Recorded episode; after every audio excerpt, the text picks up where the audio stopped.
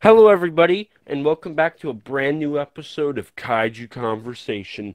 I'm your host, ET13 Productions, and this may not be episode you're used to. Uh, this will be a new series we're starting called Throwback. These will be just, you know, usual episodes, however, one thing will be different. Um, of course, I am your host, ET13 Productions, and joining me today is my co-host, Hey, it's me, Justice. He's our co-host for these throwback episodes. How you doing today? Um, uh, I'm doing all right. That's good. Um, if you couldn't tell, or if you're new, uh, Justice, our old co-host, has returned for throwback episodes, so this should be a lot of fun. So, for the month of October, we will be doing a little bit of a different uh programming than we're used to. Um, instead of doing sci-fi, we will be doing horror stuff, mainly horror topics, but we will also be branching off into sci-fi slightly.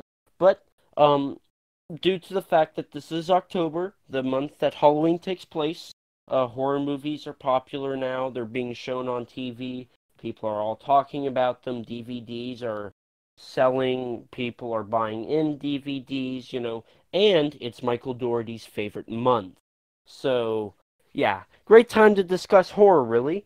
So, um, as you can tell by the title and basically what I'm saying here, our topic for today is horror movies. Specifically, we have picked out a handful of horror movies that both Justice and I have watched, and we will be discussing them. We will be breaking them down from story, characters, to special effects, to horror elements. And we've got a pretty good list here of some known uh, movies, and yeah, we don't have really any obscure ones, unfortunately, but I do like where we are at the moment. So, to get us started, I guess, um, do you have anything? Uh, what's what's a favorite thing you have about the horror genre, just the whole?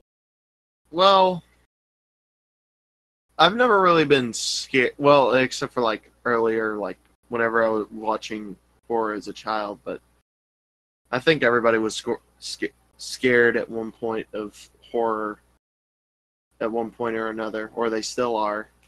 But yeah, I particularly am not really scared of uh, horror movies anymore.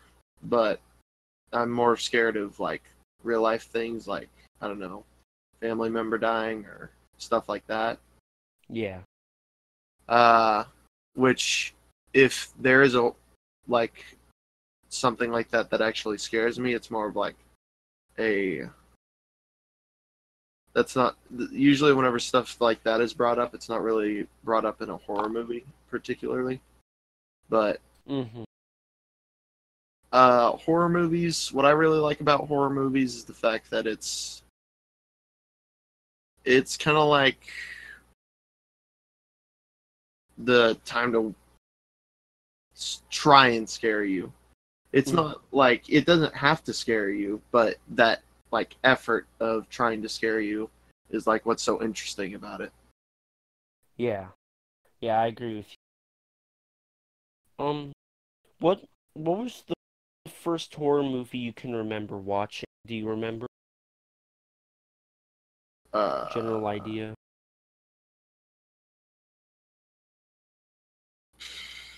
Let's see. I'm trying to think. What was the first ever horror movie I ever saw?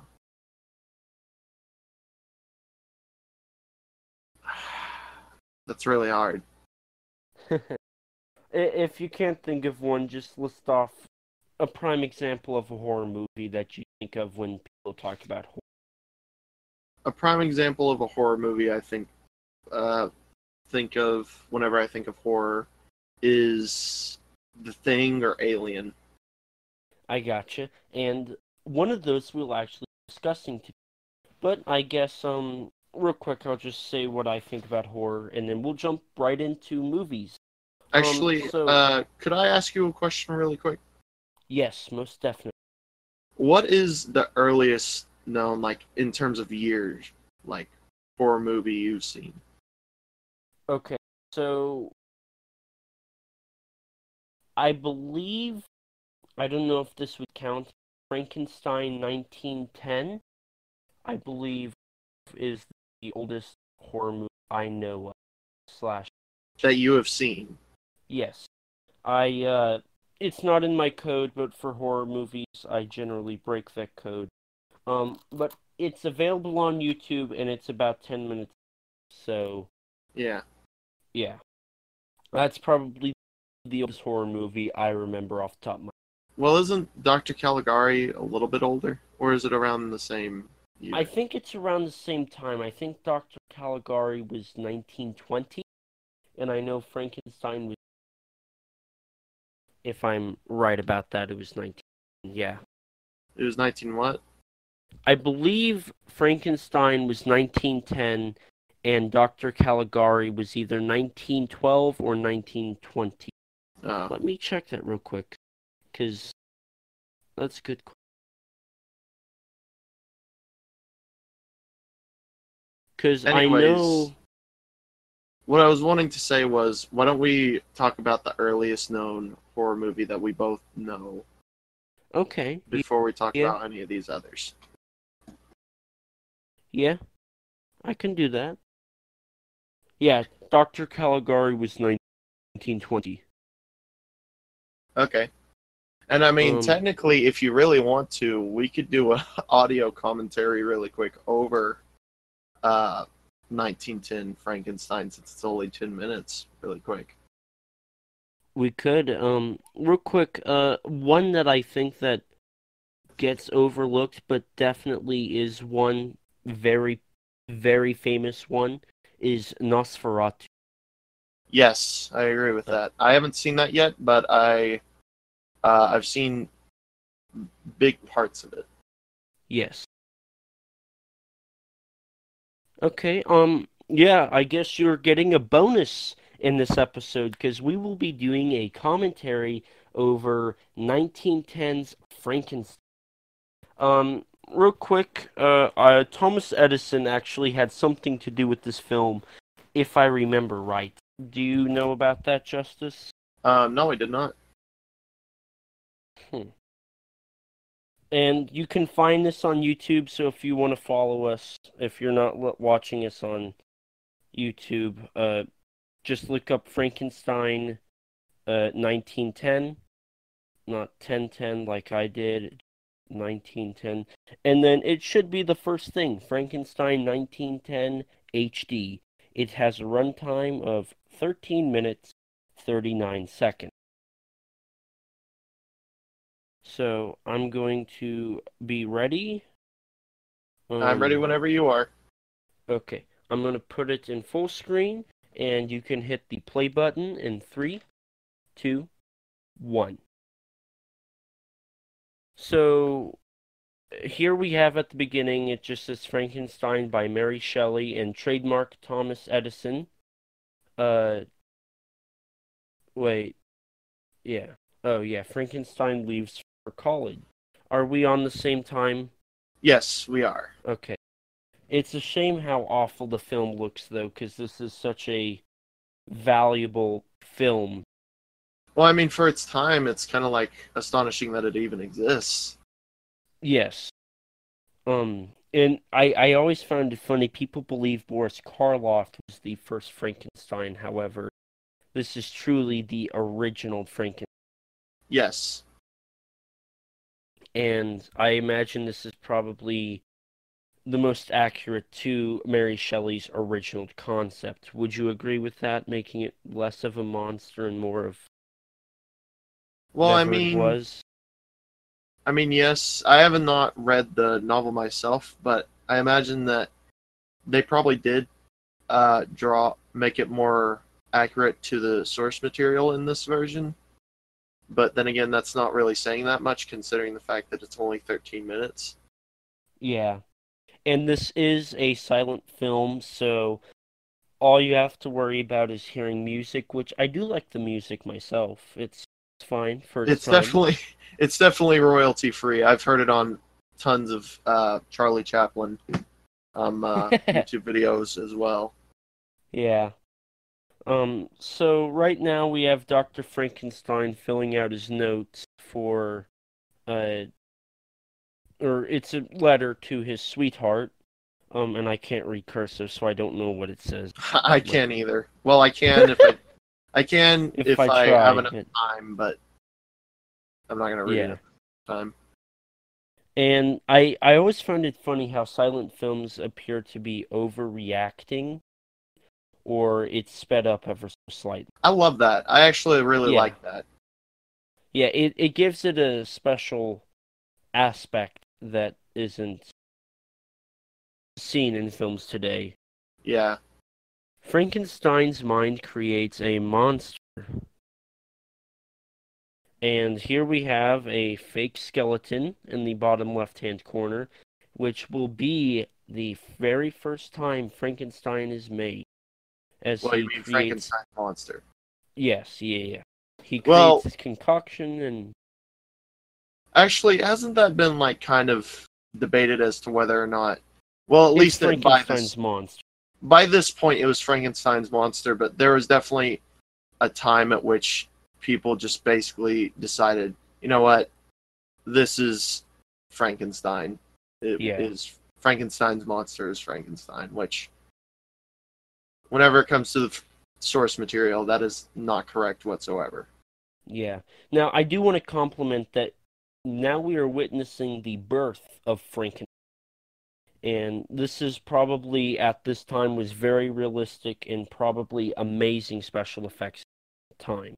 I actually still like this effect, even Yeah, nowadays. it, I it's very effective. it's very interesting to see. Yes. And uh, I always thought it was funny to watch how Frankenstein looked in the film. I also find it funny the skeleton that's just chilling in the chair. and here we are. The body is almost fully there. His arm lifts up, and this was done through puppeting, or do you know, Justice? Um, well, it must have been pu- puppetry. Yeah. I mean, I don't imagine a real person is in that. That's really the only way you could do it. Besides that, Yeah. You know, I'm Now- surprised Criterion hasn't done a film or a DVD release of this. the they might do it on like a as a bonus thing if they Yeah. like If do they ever something. did like the other Frankenstein stuff. Yeah, but I imagine they won't. Universal will Yeah. probably not want them to do that. Yeah. I find it funny. Frankenstein's like lifting his arm up and So the way to- they did this is like they had a uh, they had a model and then they burnt burnt it and then just put it in reverse, right? I believe so, and that's a really cool technique. That's really phenomenal. It's kind of I think that's what they did. If they didn't, I don't know how like they got the flames to like go like go off it in reverse motion. Yeah. Um, And so I'm like- Frankenstein is born. Yes. Well, Frankenstein's monster. Well, Uh, oh my god. Essentially, it's Frankenstein, but nobody remembers. As Dr. Frankenstein is in fear of his creation and realized what he's done, he is now fallen to his bed as the door opens and the monster appears. That's not a door. That's kind a of. Oh, the film's so badly damaged. You know, I find it funny how the design of this Frankenstein looks. It actually It's- reminds me very much of a uh the gargantuans. Well, I mean the Yeah, yeah. gargantuans the gargantuans are like a uh Frankenstein. like part of Frankenstein that just like got broken off after they well, how did that I remember the octopus ending, but I don't remember the original ending. What's the original ending? Two, a fragment of Frankenstein was tore off somehow, and that grew into the brown gargantua, which then lost a piece of its skin, which then went to the river and grew the Yes. green gargantua. Which, in all You know- honesty, if if this design is more accurate to the source material of the book, which I don't know if it is, do you know if it is? I'm not sure myself, but I imagine it is because it was more humanistic than what Universal portrayed him as. Well, if that's the case, then if technically the Japanese Frankenstein looks more accurate to the source material than uh, the 1930s one. Yeah. You know, does the music remind you of like Thief of Baghdad or something? Because that's what it reminds me of, especially the cue that just happened. I have not seen Thief of Baghdad, or I have not seen it in a long time, and I do not remember anything about it. Hmm. Now, I find this this scene very comedic. Uh, this one that's uh, happening right now. Later on, it'll be comedic. Well, you'll see what I mean. But uh, I like how he hides the monster and just keeps on trying to hide the monster from. Uh, I believe this is his sweetheart, correct? Yes, I believe so.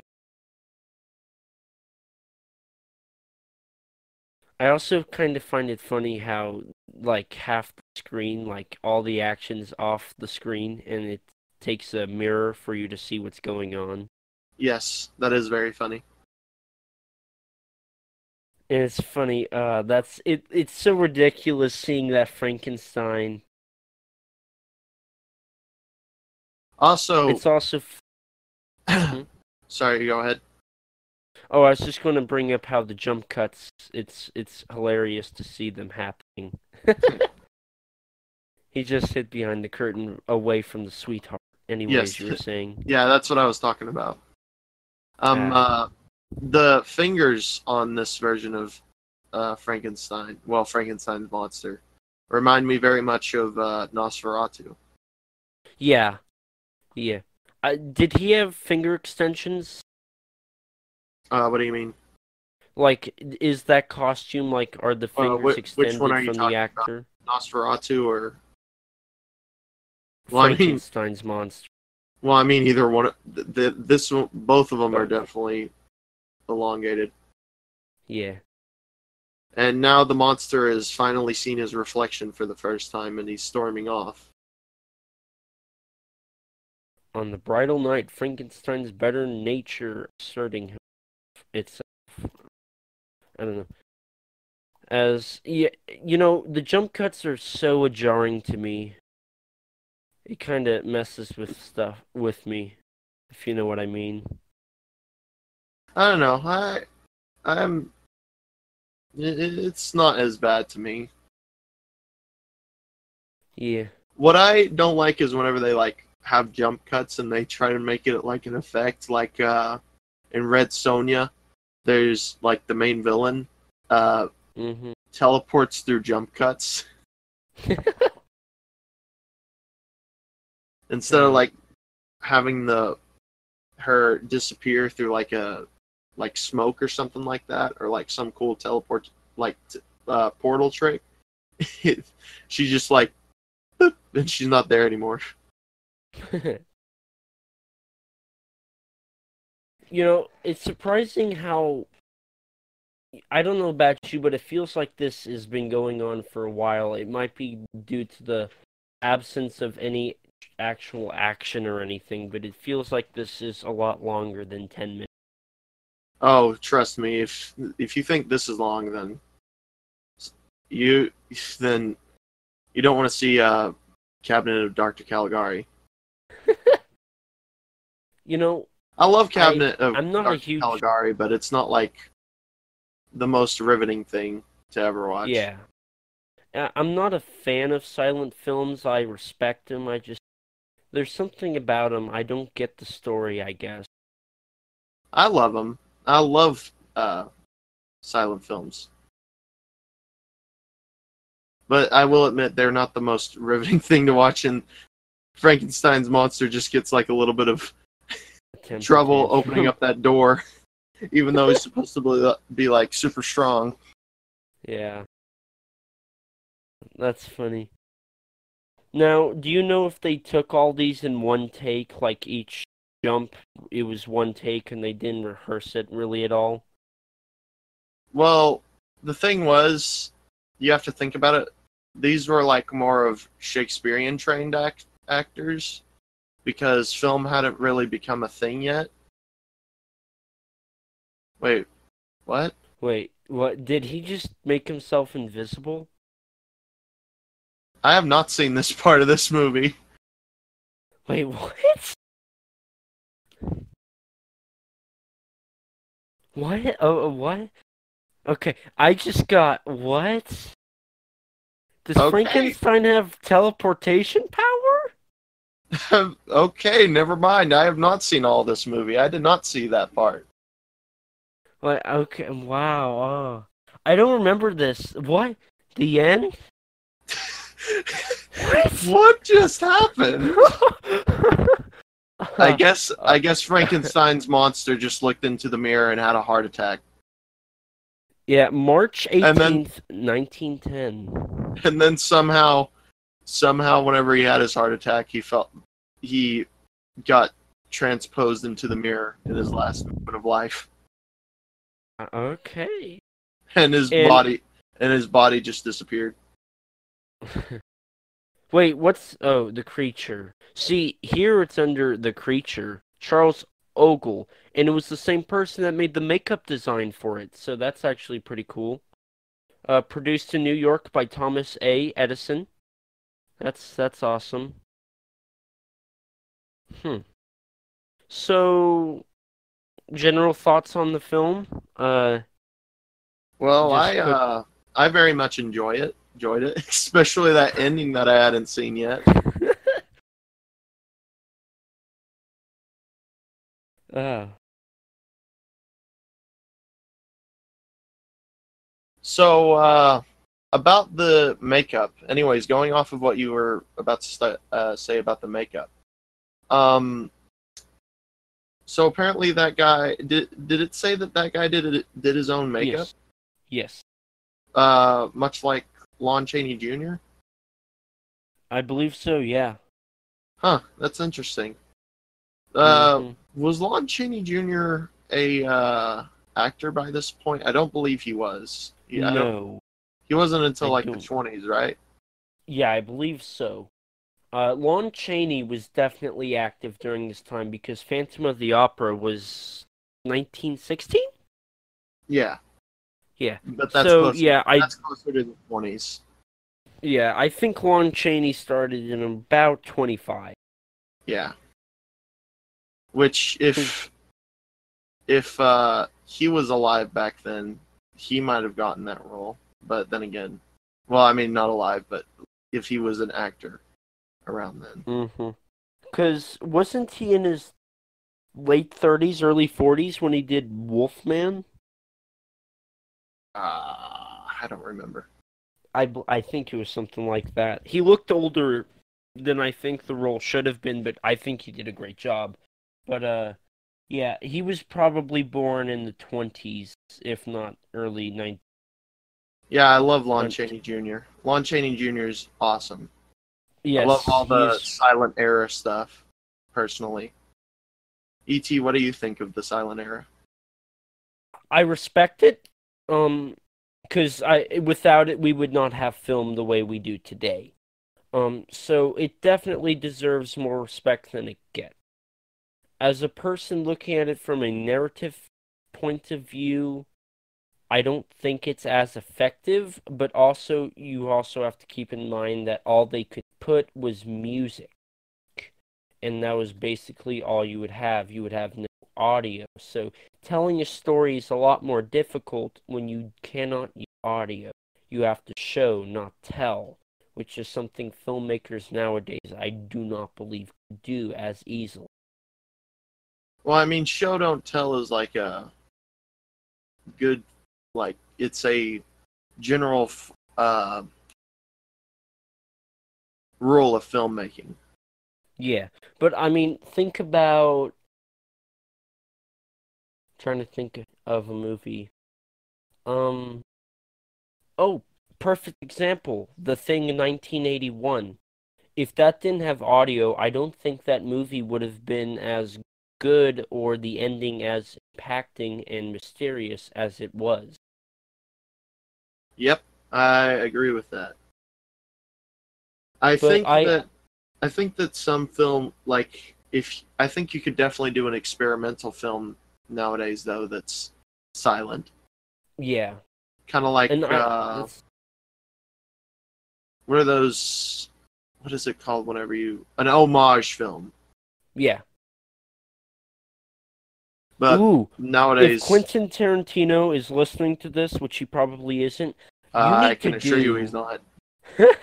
you never know. You need to do a silent film and release it to theaters for like a limited run. That's actually ironic because I was going to bring up the fact that that actually works back around perfectly because of the fact that uh, did you know that in the Hateful Eight, you know, like the opening theme to the Hateful Eight, the dan dan dan. I have not dun, seen it, so I'm dun, not sure. Anyways, that opening theme was inspired by the opening theme from The Thing 1981. It was, perfect. See, It perfect. was loop. 1981, right? Uh, 81 or 82. I believe it's 81, but I could be. wrong. But yeah, That's cool. I did not know that. That's actually really cool. Speaking of the thing, uh, let's go ahead and go to our first main topic, I guess, unless you had anything else to say, really.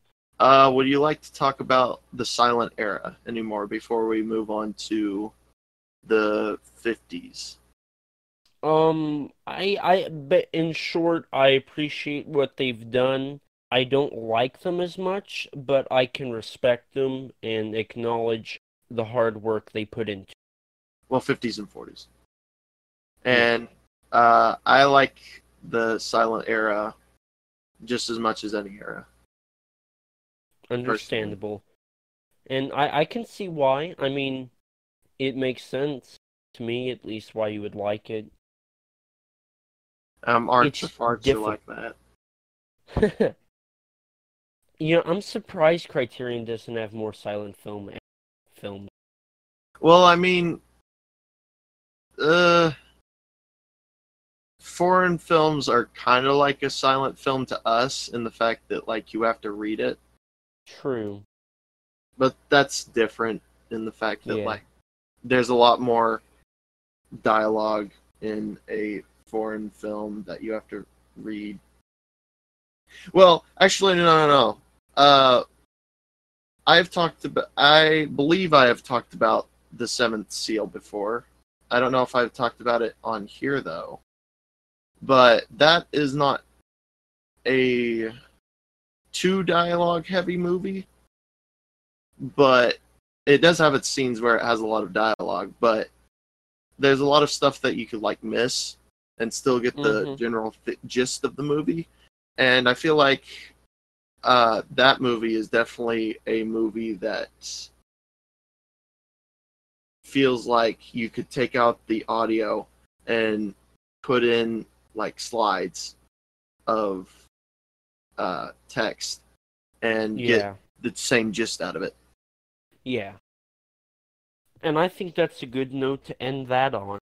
Um, so like he's like Justice said, we're going to fast forward things about forty years to the year 1950, when a sci-fi horror movie came out. Um, Well, let's I know we're do- jumping. Before we do the thing from another world, let's do Creature from the Black Lagoon because that came out before. No, it came out after. Wait, it did? Oh yeah, that's Yes. right. Because I I was thinking about the fact. Yeah, sorry, you're right. Never mind. Sorry. Um, so this is also sci-fi, but it's a horror movie. Um, and I do know we're jumping over huge horror films like Frankenstein with Boris Karloff and Dracula and Wolfman, but I feel like those are so important to society that maybe down the road we might do another episode and we may talk exclusively about the original shared cinematic universe. they warrant their So- own film. I mean, Yes. oh, own own own episode. Why'd I say film? they definitely do deserve their own films. Well, that Um, didn't work out. Dark Um, Universe, I'm looking at you. Very true. Um, so yeah, one of the I think it's an amazing film. Um, The Thing from Another World, based off, off of a book, uh, turned into a film. Uh, do you know the specs of the movie itself and the Actually- book and all that? Wasn't I thought it was a short story, not a book. Yeah, yeah, yeah, that's right. It was a short story. Uh, the short story was called "Who Goes There," right? I believe so, yes. Let me just look that up really quick. Yeah. And uh, when, after you look that up and uh, maybe a little other trivia facts, uh, tell me a basic rundown of what you thought about the movie, like the story, characters, and all that jazz. Um, uh, well, first of all, I would like to say that I have not, I did not see the thing from another world until after I had seen the 80s version. So I had seen the Really? 80s version. Yes, I had seen the 80s version before I saw the 50, 50s version, Hmm. which I think is ironic because whenever I think of like uh, 80s remakes of classic horror movies, uh, I think of one, The Thing, and two, The Fly, which a lot of people have seen the 80. What it was 80s, right? The Fly. Yes, 86, I believe. The The Fly. A lot of people have actually seen the remake before they saw the original, The original. or they have And not seen the original. Period. That's and- opposite for me. Like I've I've only seen the original. I've yet to see Jeff Goldblum's I, portrayal. same here. Same here. I have not seen the remake. I have only seen the original. And did you know that there's two sequels to the original Fly? Yeah, yes. And isn't there also a sequel to the remake of The Fly? Yes. And if- I didn't even realize there were sequels to The Fly till about two years ago, because they were so low budget and so so highly un Uh, like nobody wanted them. That it's it's kind of funny and ironic that nobody talks about those. anyways, uh, yes, the name of the short story is Who Goes There? That's a funny story or title for a eventual sci-fi master. Um, Well, I mean- It's not really a funny title. I like the title. See, I, I don't know why, but it makes me think of a book by uh, Lemony Lemony Snicket. Do you, you know? Uh, I had a book, and it I don't remember who it was by, but it, I'm pretty sure it was called "Who Goes There" or "Who's Who's Out at This Hour," and that's the first thing I think of whenever I hear that.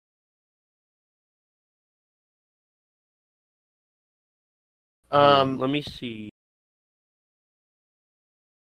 so I have not read Who Goes There, but I remember getting a general synopsis of it, and I remember they took a lot of uh, liberties of the story whenever they adapted it into the the original 1950s The Thing. Mm-hmm. which uh, the 1980s version, ironically enough, I'm pretty sure uh, is more accurate to the source material. I believe, isn't that right? Yeah.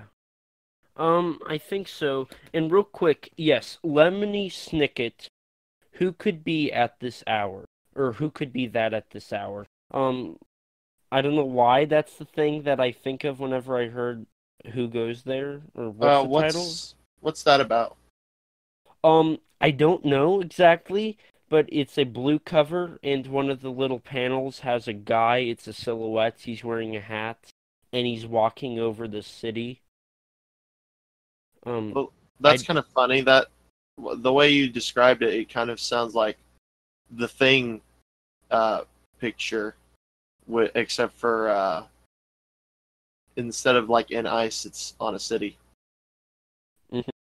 At least the way you described it, which I'm sure that's not what it looks like at all. yeah, my descriptions are. Oh yeah, there you go. You sent it to me. Yeah, that's not what it looks like at all. uh, But uh, what are your thoughts on the movie itself? Really? uh, the movie itself, I do prefer the uh, remake over it, Yes. but we wouldn't. definitely. We probably wouldn't have the remake, or well, we might have the remake, but it definitely wouldn't be the way it is. because of the fact And that- we'll bring that up here a little bit later because that's on our list of discussion. Here's the thing: I feel like they would have adapted this book eventually, but Mhm, most definitely, yeah. but if we didn't have the original 1950s version, by the time we did got to the 80s, or well, not it might have not even been the 80s if we didn't have the 50s version. It might have been like 90s before we got an adaptation of it. Who knows? Or it Uh, could have been in the '60s, and it could have been a cheesy, campy movie that everybody hated. Yeah. you know. Well, I mean, And some people say that 50s movies are like that, which I'd say for some of them, yeah, but a lot of people say that something like, I don't know, uh, well, War of the Worlds is a master. Yes, somebody would say that, like, War of the Worlds is cheesy, which I don't know what the heck they mean. That does not seem cheesy to me at all. Okay, real quick. When I first saw that movie, it freaked me out. The the sounds that the spaceships made was haunting. I th- and now granted nowadays it's like oh you know it's it's it's a 50s B movie sound but when I first heard that when I was so young it freaked me out. And it's not even a horror movie really, it's more of a sci-fi, but it had elements that absolutely chilled me hearing you know like the beam from the the top little straw thingy whenever It's been quite a while since I've seen War of the Worlds. Hold on. But, I did uh, not watch War of the Worlds until like uh, a few years ago, actually. The Hmm. original 1950s version. and it's hard to believe that came out in 53 it it looks a lot more modern to me To me, t- well, like the buildings, if if they had like rec- recorded like different building structures, like uh, like if it was set up in like the World's Fair, uh, Mhm. then I definitely couldn't be able to tell if what year it was from. Yeah. The only thing that really dates the film is you can see the wires. That's the only thing that actually brings the movie down, seeing those wires. And I think that's awesome. They were able to achieve such a high advanced film at that time. I love the how they did the shield effect too in that movie Mhm. With the glass domes. Yeah. Uh, that reminds me a lot of Mysterians, Mhm. and yeah, uh, actually, a lot of that movie reminds me of the Mysterians. The yeah. Mysterians reminds me a lot of World War of the Worlds. But War of the Mhm. Worlds is not what we're talking about. We're talking about the thing. what thing? The thing from the Fantastic Four? Or that thing that fought Godzilla? Or what about this thing? Thing. or Do you mean the the thing? walking hand? Is Yeah. that what we're talking about? Or do you mean the giant ants? Uh, it's kind of funny that that's what they chose to call it was the thing. You got You know, like that's you got like six different things that are the thing. I mean non-copyrights, am I right? it's just a word. You can't copyright the word thing. Uh, but yeah, I think we definitely both agree that this is a huge film for its. It definitely sets some pretty good standards for not only cliches, but also kind of building off the horror element that later Yes. became what the 80s, I think, accomplished very well. And I do want to bring up real quick how the mad scientist in The Thing is a polar opposite of the scientist seen in Godzilla. That was brought Yes. out by David Kalat, I believe, in his commentary for Godzilla 1954, and it is very true. But uh, definitely, this is a good film. And I honestly kind of feel like he bashes on that movie a little bit, but uh, I feel like he bashes on that movie, but he doesn't. It seem it makes it seem like he bashes on that movie, but he he also, I feel like he does. He's not like the type of guy that doesn't like that movie. Do you get what I mean? Yeah, I think he was just using it as reference for. He's a little bit harsh on the movie, Yeah. and he just didn't have time to say, "Oh, this, I I like I like this movie, but so," and instead he just went for as compared to blah blah blah, Mm-hmm. which is not as good in my opinion. but uh generally did you enjoy this film uh would you recommend it to other people Oh, definitely. And, uh, And- also, whenever I think of this film, I also think of Halloween. yeah definitely yeah. Uh this film it really was an inspiration to john carpenter because he not only directed halloween but he directed the thing. And i i'm pretty sure in his commentary he brought up how the thing was one of his most influential films. That and like godzilla 54 uh also heavily influenced and a couple of others. So uh Hmm. definitely an important film. That's kind of weird to think that 54 inspired him, and by that point in time, wouldn't he have only seen the, uh, it was king of the monsters. I, yeah, I was about to say, I used 54 in King of the Monsters inter I it, I mean now with 2019 it's so weird King to think that that didn't come, like the official, like, original version didn't come out until 2012, isn't that right? At least here in the Uh, States. 2004 was when it was first revealed to America. All right, I got a little bit close. Yeah. Uh, essentially, a company got the distribution rights, and there was a rumor going around because it was the beginning of the internet, so people didn't say enough yet. But uh, there was a rumor going around that there was "quote unquote" a director's cut of Godzilla 54, which turned out to be the original Japanese, and that movie did gangbusters uh, at the box office when it was America. It's just so weird to think that for so long the film people was didn't unknown. people didn't get to see like the original version of that movie.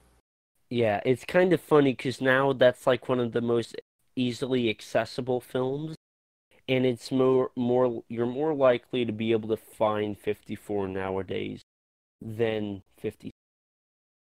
It like flipped. Yeah, And, But, but, uh, anyways, we're not talking about Godzilla 1954. We're talking Well- about the thing. speaking of 54, do you want to move on to Creature from the Black Lagoon? Yes, and I know why you said that. um, so real quick, this is the last of the Universal horror movie monsters to get a movie, at least from the original set.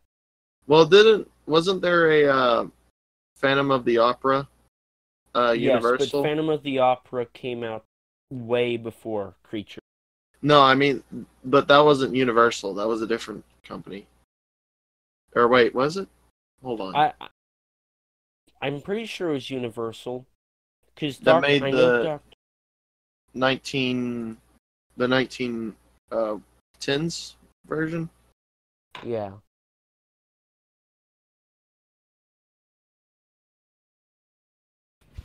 Maybe you're thinking of Dr. Jekyll and Mr. Hyde.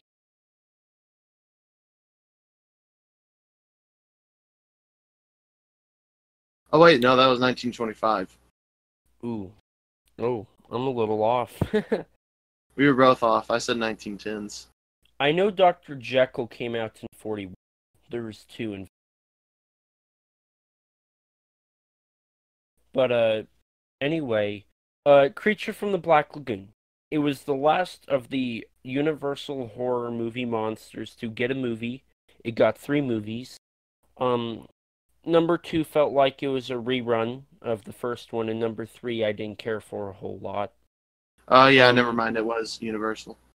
Mm. And then Creature the Gill Man, which is what he's called, appeared in The Monster Squad in 1985, which I love that movie. It's a great, fun, corny movie. Have you seen that one, Justin? Uh, yes, but really quick. Also, I was not talking about the original 1925 Phantom of the Opera. I know that there was a remake in the 1950s that was on a box set of. Uh, no, it was made in the 19. It was 1943. Never mind. Mm. Yeah. Uh, but I love Monster So you- Squad as well. yeah, Monster it's Squad it's a awesome. fun movie. It's like Goonies with the Universal. Yeah. Um, and then uh, after that, uh, of course, uh, Gill Man was on the Munsters as Uncle Gilbert. He appeared for two episodes and then appeared in, I believe, both TV movies um that they had. I did not know that. Yes, and then after that, I haven't seen it, but there was a hand of the Gill Man present in Tom Cruise's The Mummy. But due to the fact that movie bombed harder than anything, uh, I believe there's been a Uh. creature film in development since 2001, originally supposed to have Guillermo del Toro direct, which that fell through, and he eventually did Shape of Water, which is the closest he'll ever get to making it. Um, and whenever Dark Universe was announced, they announced a creature movie, which then got canceled. And Universal, you don't listen to us, but make a frickin' remake of Creature from the Black Lagoon. I want to see it. Do it now. Don't make it Do a it Universal. now. Yes, listen to Arnold. Do it. It's a great classic film. You need to remake it. Mummy's got 50 billion remakes. Frankenstein's in public domain. You've got giant monster Frankenstein. Dracula. People are getting tired of Dracula. Dr. Jekyll's kind of stupid anymore. And technically, anybody can do Invisible Man because of the fact that like the Invisible Man is copyrighted, but not Invisible Man, Exactly. which is funny. And may I say that Toho has done uh, Invisible Man, Frankenstein, Oh Dracula, yeah, that's true. and The Mummy. Wait, they did Wo- a Dracula. Wolfman. Yeah, it's not in the Godzilla universe, but they did a Lake of Dracula movie in the 70s. I didn't know about that. I knew about the Invisible Man one, but I didn't know about the Dracula one. And they yeah, did and they did a Wolfman one. Godzilla versus Legendary Wolfman, Well, that does, that's not like should be out next. that's not like the Wolfman that you like Sure. normal sized Wolfman. Well, he started off normal size and grew to giant size. From what Well, I I know I know practically nothing about that movie. Besides the fact Um, that it, if he's going to fight Godzilla, he has to be huge. yes. Um, and of course, there. Have you seen Ultraman Justice? Uh, yeah. one of the creatures in Ultraman was based off of creature. I don't remember which one, but it's very Oh, I know which one you're talking about. yeah. I, uh, I honestly feel like the creature is one of those like characters that's like so ingrained to in our society that like uh you can do a character that has like gills and gills and stuff like that and you don't even realize oh wait i kind of just uh ripped off. not ripped off but got inspired by not inspired by but well i guess inspired if you say uh unconsciously got inspired from uh the gill man to make this character A la Shape of Water. yeah well no that that was clear that was clearly conscious a conscious effort True. I'm thinking more of like uh, there's this one monster from Spectre Man that looks very much like the the Gill Man. really? Yeah. That is interesting. Um, but anyway, back to the original. Again, another master of horror. It it's a little boring. I can see where people can say that, but I love it. I it's it's perfect. And what's funny is my first run in with Creature from the Black Lagoon was actually I was reading a book about uh it was fish. I was reading a book about fish and they had brought up the Gill Man. And after that I fell in love with the creature.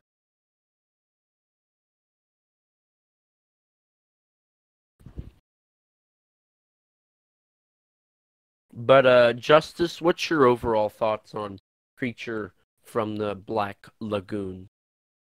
Personally, um, the I go back and forth between which is my favorite of the Universal monsters, and I go back and forth between the Wolfman and uh, the creature from the Black Lagoon. Yeah.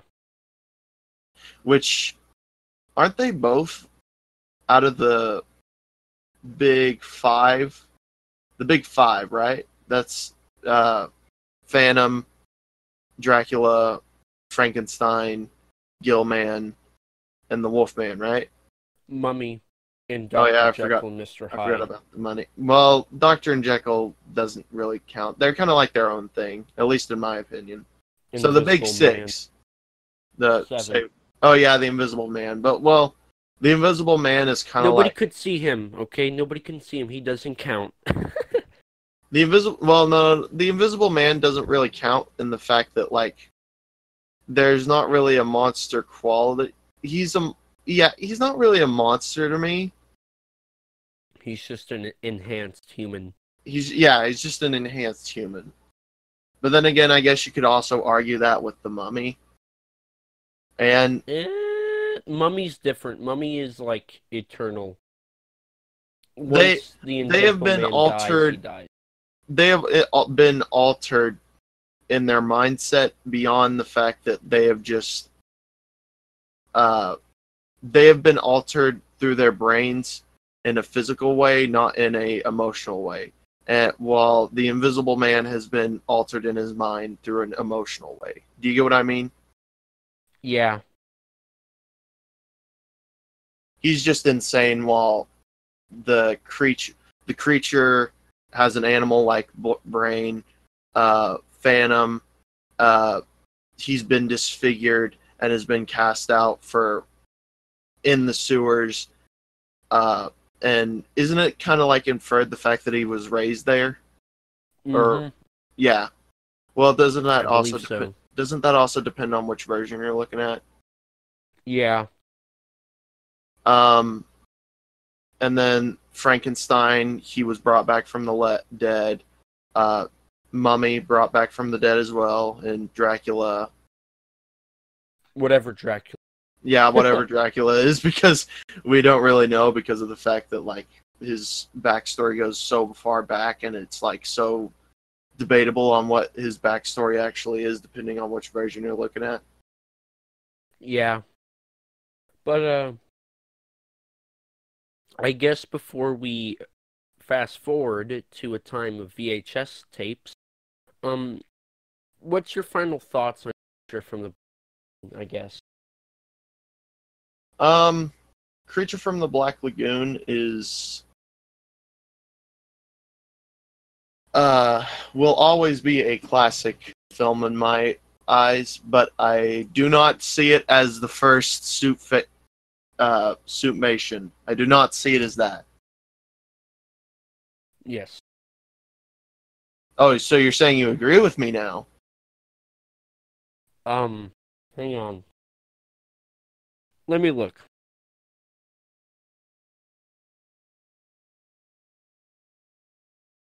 Yes.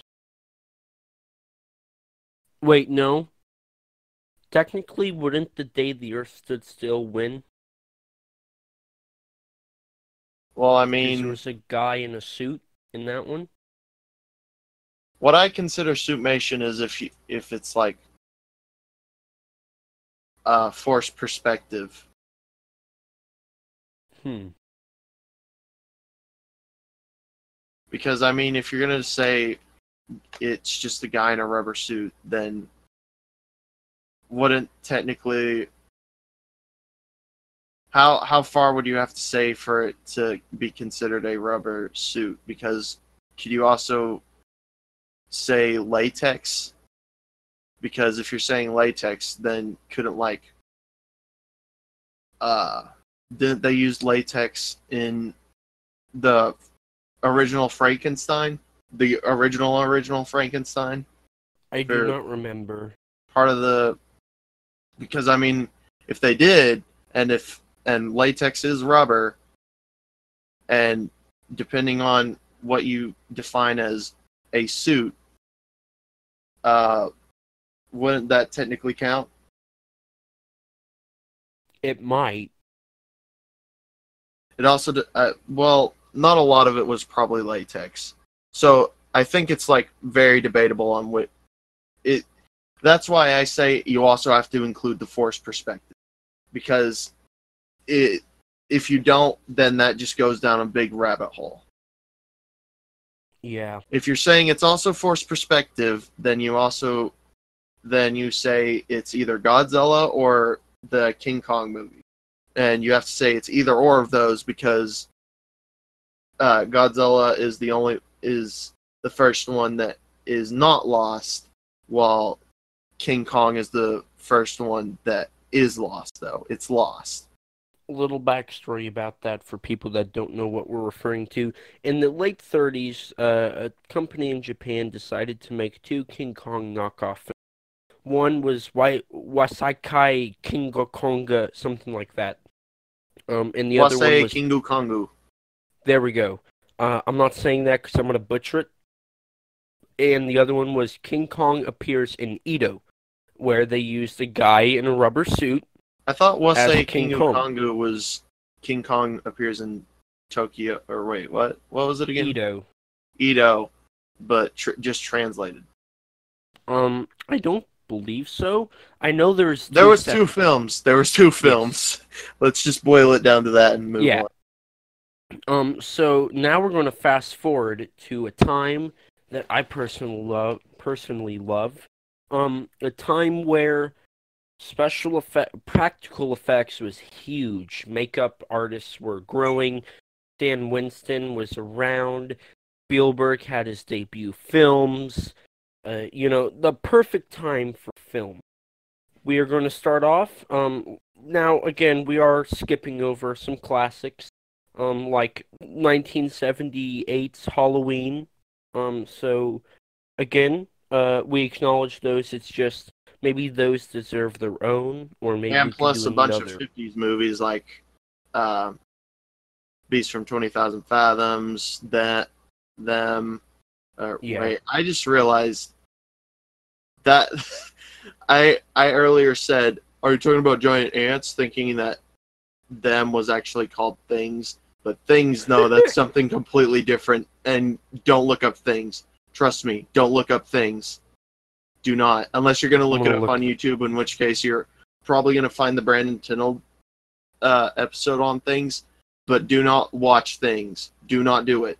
I'm going to watch things after Don't watch things. No. Um, so the film I'm going to we're going to discuss from 1980, the classic Friday the 13th. Um, I'll be honest here. I'm not a fan of slasher films. Uh, never have been.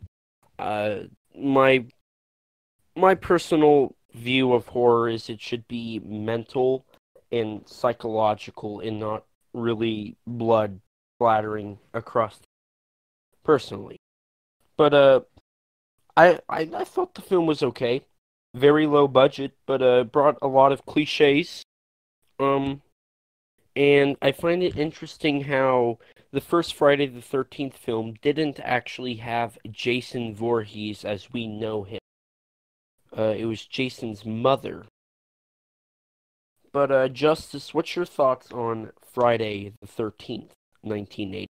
Well, going back to that, uh, I did not know that the first time I saw um uh, Friday the Thirteenth, the original.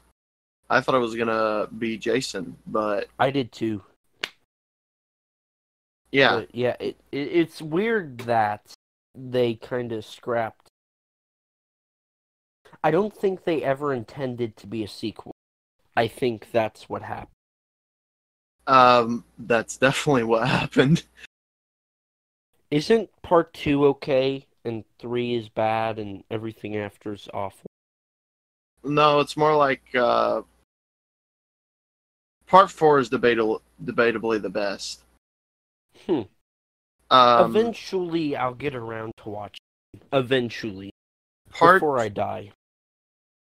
the thing is, part three is it definitely shows its 80s. Definitely. Does he take Manhattan or something? No, that's not that's not takes Manhattan. Takes Manhattan isn't until uh Wait, that's a thing. or not takes Manhattan. Uh what's it called? Uh one of them is where Jason goes to New York. Yeah. Wait, what? You didn't know that? No, what? What? You're kidding, right? No, one of them is where Jason goes to New York. oh my god, they ran out of ideas.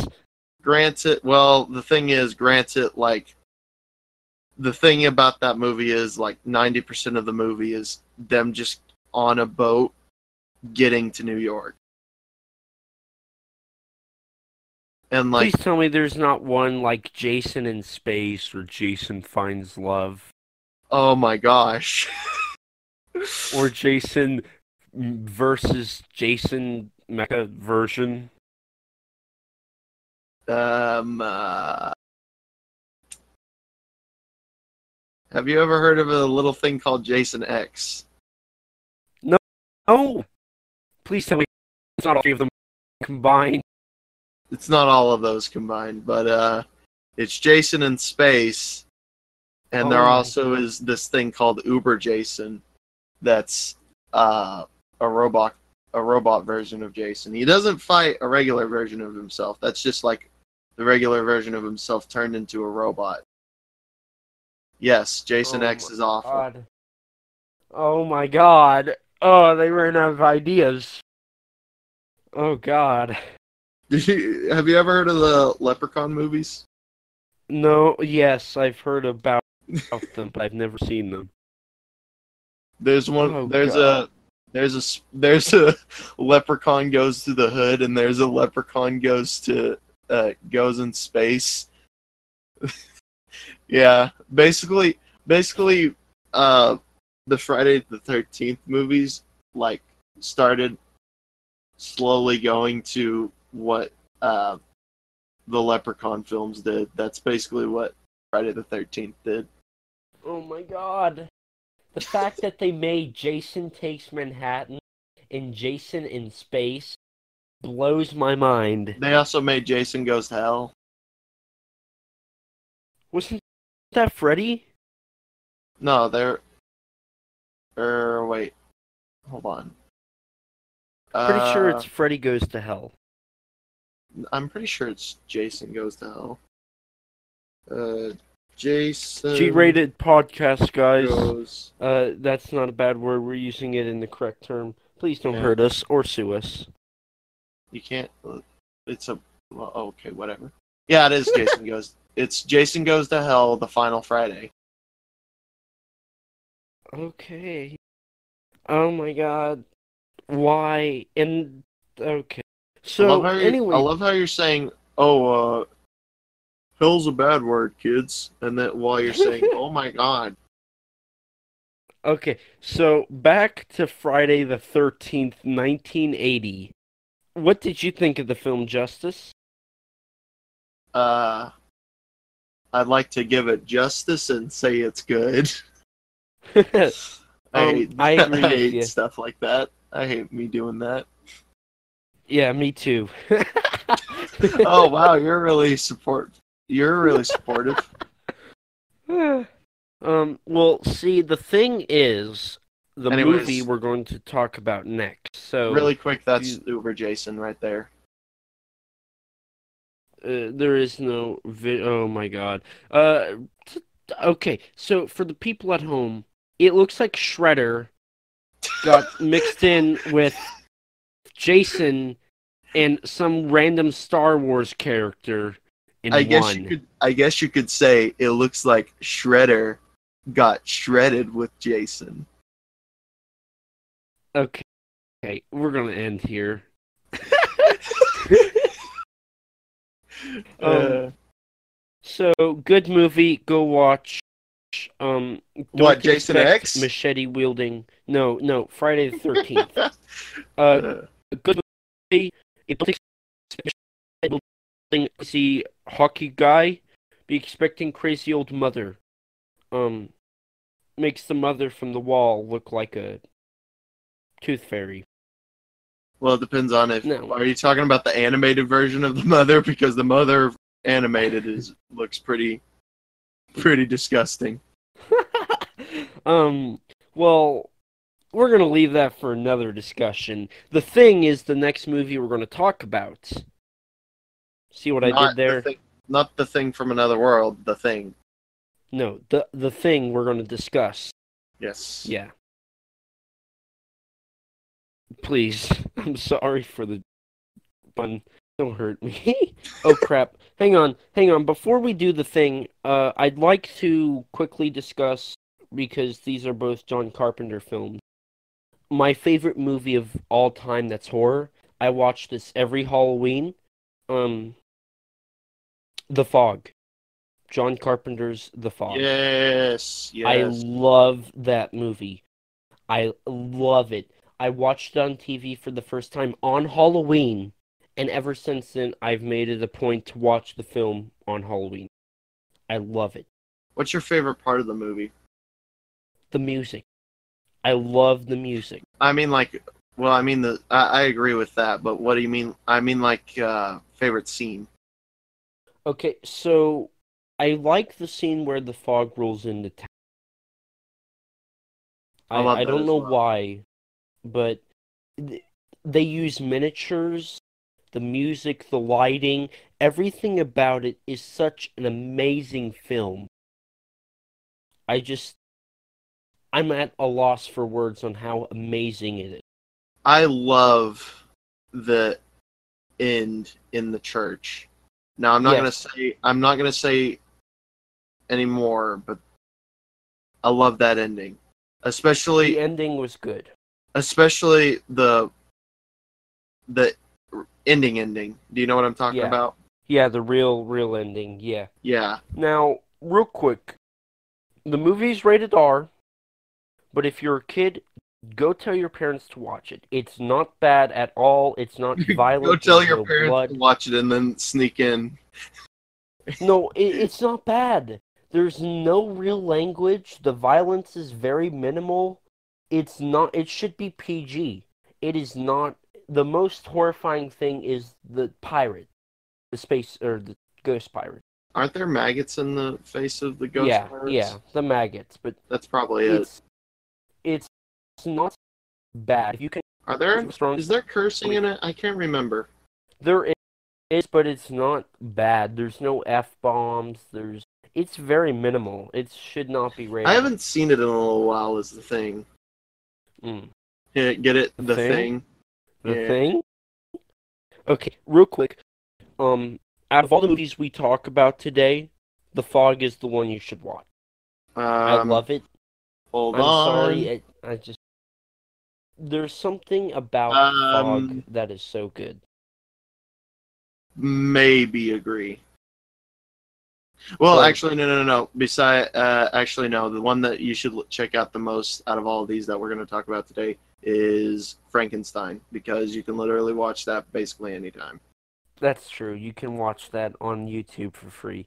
But out of all of the main ones we're going to be discussing, The Fog is it. Um, it's got Jamie Lee Curtis in it. Uh, uh, Adrienne Barbeau is in it. It's Wait, do you like the fog great. over the thing? yes. I have to disagree with that. I do like the I- fog, but I don't like it as much as the thing. I like the thing I they're just a little bit more. I I just they're kind of separate. Like one's more of a sci-fi, one's more of a horror movie. Well, not a, a fantasy horror, you mean? Yeah. Sci-fi horror and then fantasy horror. Okay, so basically, quick, John Carpenter's thinking of horror movie, making them, making horror movie back in the day. Um, Stephen King's the king of horror, but that's books, not movies. I. Oh, that think that, that- reminds me. Uh, only a few days ago, I saw. Uh, what's the name of the movie? Uh, John Carpenter movie, Stephen King movie. Uh, Car. Oh, wait, Car? Yeah, Car. That that was made by John Carpenter? Yeah, I'm pretty sure it is. Christine, Christine, yeah. Oh, Christine. Oh, oh, I thought you meant Car. No, I'm talking about. Uh, I'm like I couldn't think of the name.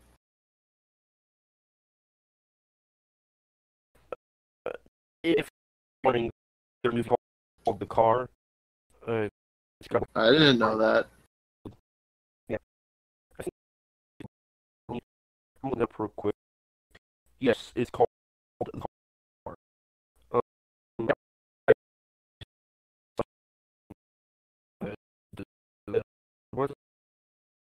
Uh, I just lost my train of thought. But yeah, it, it's small. Looking to TV films. So What the car? John Carpenter. Yeah, the car. It's called the car. Oh, I love Christine. Christine's a great movie, and I only watched it I- like a little while ago. I've actually never seen Christine. Oh, Christine's great. It has this really cool. It has this really cool uh, car repair effect, and I, I do not know how he did it. Legit.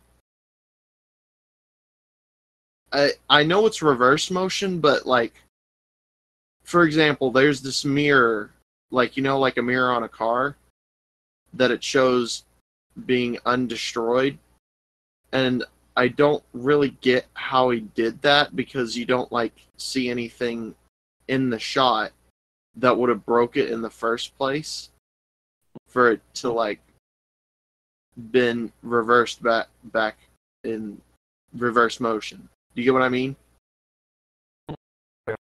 And like the frame coming out, it, well, actually that's even more impressive. Like how would they do that?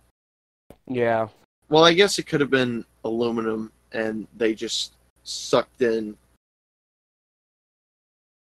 the air out of it and made it crumble like that. But I don't know how they did it with the mirror. I legit have no idea. interesting. But I do, do you agree though that John Carpenter is the king of horror movies?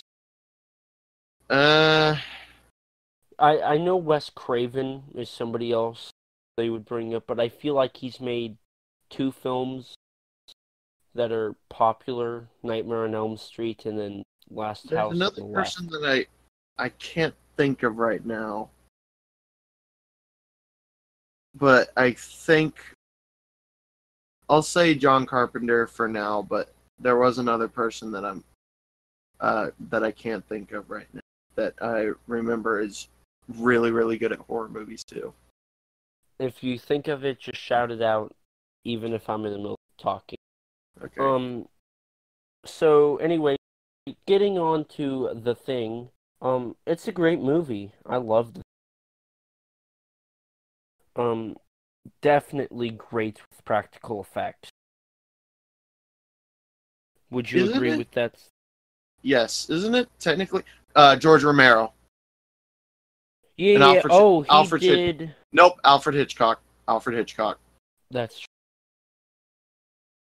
You can't beat Psycho, though. Even though I haven't seen it, I acknowledge that that movie is a master. Uh, I'm thinking more of the birds. Oh, that's true. I've seen The Birds. That is. Stephen But- King was a director for Maximum, for Maximum Overdrive, but we don't talk about that. Okay, I like the movie, but I think that's because I like the music. no, I I, I like Maximum Overdrive, but not like in a serious horror movie sort of way. Very true. Very true. I love when the ATM in that movie tells everybody "f you." Yeah, and uh, and uh, the Coke cans.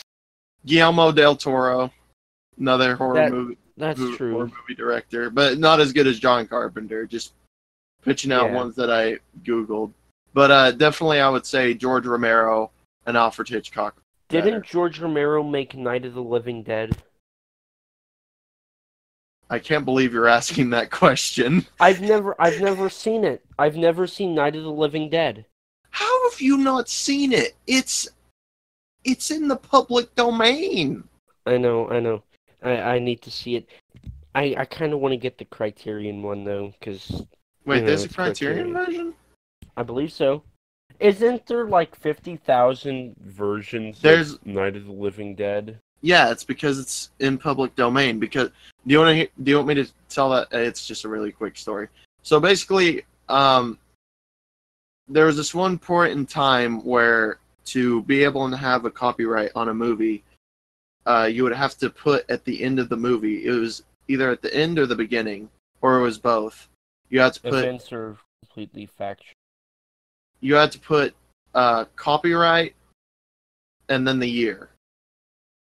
But they forgot to do that whenever they were making the credits for Night of the Living Dead. So it wound up becoming public domain. And that's why uh, that's why there are so many zombies mo- zombie movies because of the fact that zombies are in the public domain. Because of that. That's interesting. Think of how much the world would be different without Night of the Living Dead. Agreed. Now, correct Well, me if I'm wrong, but the thing is- a a lot of people say, imagine if blah blah blah didn't exist. Uh, then we wouldn't have blah blah blah. Which, yeah, we wouldn't have had it at least not for another what five years. yeah. Which, which, it, it the thing is, it would it would have caught it would cause like a ripple in time, where, well, that didn't happen, so this didn't happen, so this didn't happen, so this didn't happen. Uh, but the thing is, somebody would have made it like only what five years after that, or ten years, or whatever, not too long after that. So it's Yeah. it would have like rippled in time, and like things would have shifted forward a few years. And the thing is, the first thing I think of is if well, if Thomas if Thomas Jefferson didn't discover electricity, we wouldn't have electricity. And we I'm like, it just would have been a lot later. yeah, it, we would. It's just that it would wouldn't be until like not a lot later.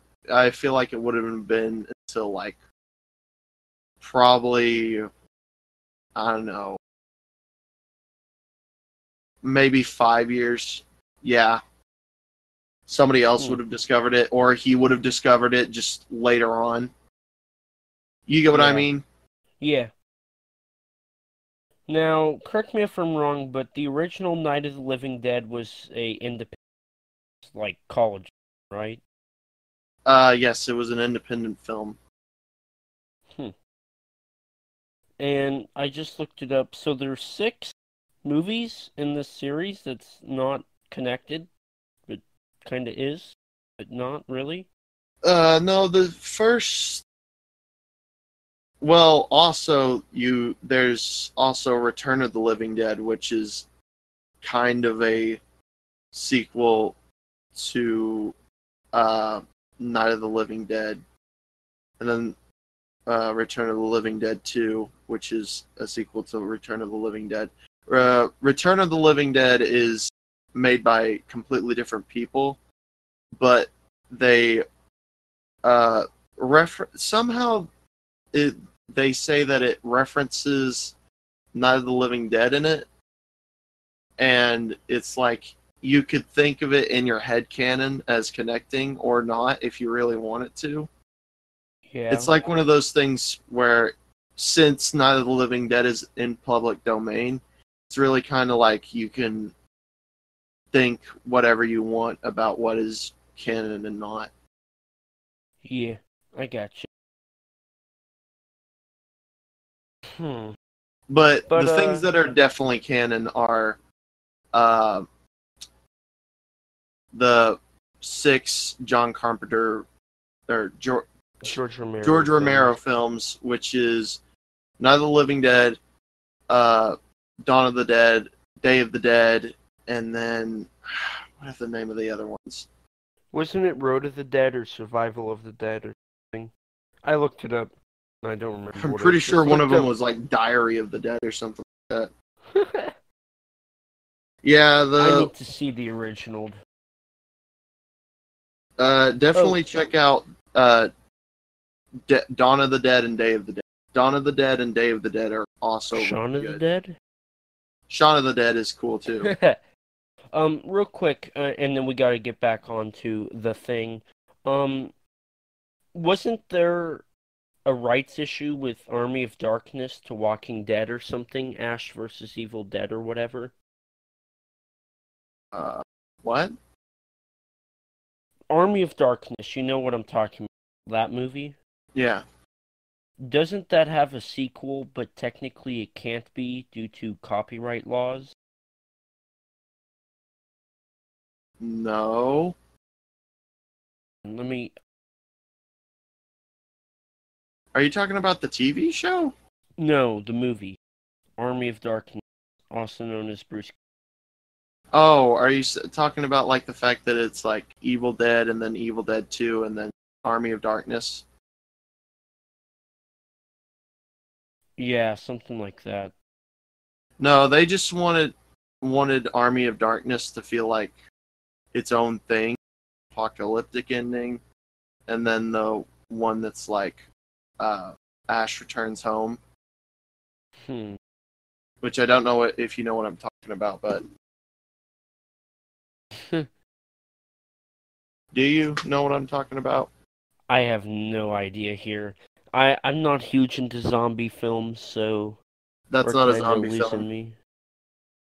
Oh, That's dark- a that's a demon. Well, not even technically a demon. That's a possession film. There you go. Hmm. Interesting. Very interesting. But uh anyway, back on to the thing, I guess. Unless you had anything else you wanted to bring up. No, I'm good. Okay. So moving on, the thing. Uh great practical effects, right? Yes. Great. Um Astonishing. what's what's your thoughts on the movie other than astonishing special effects? Um, I really I like the it's better plot. Than the ori- I say it's better than the original as well, but it's kind of like comparing apples to oranges. or Alien to Aliens. Yeah. Yeah, actually, that is a really good comparison. Alien to Aliens. Even though personally Aliens is way better. Uh, Personally. I get more enjoyment out of. Uh. Well, I like. I get more enjoyment out of Aliens just watching it casually, but whenever it comes to deconstructing it, I like Alien more. I gotcha. You know, it and I'm gonna go off topic, but we gotta get back on. But does it kind of bother you that so many people complain about how we don't get backstories for characters, yet we know absolutely nothing about 98% of the people in Aliens, except for Ripley, Yeah. uh, Newt, and Burke? Even though I think that cast did a great job. the thing the the thing about them is they had a lot of charisma. So Yeah. you have to either have a good backstory, you have to develop your character. That that's just it. You have to develop your characters good. That development can mean uh, either you give them backstory or like history about them, or you give time to develop them and flesh them out. Which uh, what Aliens does is they choose the latter. At least for most Yeah. characters. Besides, anyway, besides uh, somebody like I don't know, the girl in the the cockpit of ship, and the other guy that was another technician. Do you know what I'm talking about? Do you even know about? who was? Oh, oh, yeah. Whenever they're coming back, In the like five by five. what? You're breaking up. Who was it? Uh, the girl in the cockpit, like w- that one scene where the guy reaches for the handle, bay door, and it's all slimy, and that's when you realize, oh, it's an alien on ship. That's to an alien killing the pilot of the ship, and then it smashes down right in front of the rest of the group, and then they can't get off the planet.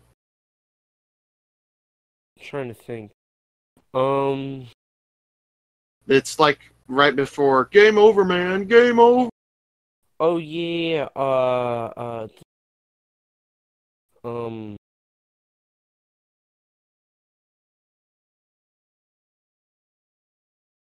Yeah, you do not know that. See, you don't know who I'm talking about. I think I know who it is, but oh yeah, yeah, uh, uh, the two pilots. Yeah. That's my one own of them term point. says in the Pike five by five. I, I I know her quote, but that's it. yeah. Those are like the least developed characters. in the movie. But then again, you have like, but You have Hicks. you have ten That's all characters. you need is Hicks. You have ten characters in that movie. Yeah. Anyway, on to the thing. Uh, as you were saying about what you thought about the movie. Um, I like the thing plot. Uh, I think the plot is very good, and I think the writing is good. Uh, I think all of it is good. Agreed. Um, It's one of my all-time especially. I I love the ending of. I think that was a good end. Do you know the prevailing theory uh, to the ending? That one of them is the thing. Uh, yes, but do you know the prevailing theory as to which one of them? Is it Kurt Russell? No, it's uh, the pref- the prevailing the the prevail the, the, the, the Prevailing. prevailing fear theory is that what happens at the end is Kurt Russell beforehand. Uh, what the drink was that he handed, um, what's his name? What's the other guy's name? I don't remember. I, all I remember is Kurt Russell.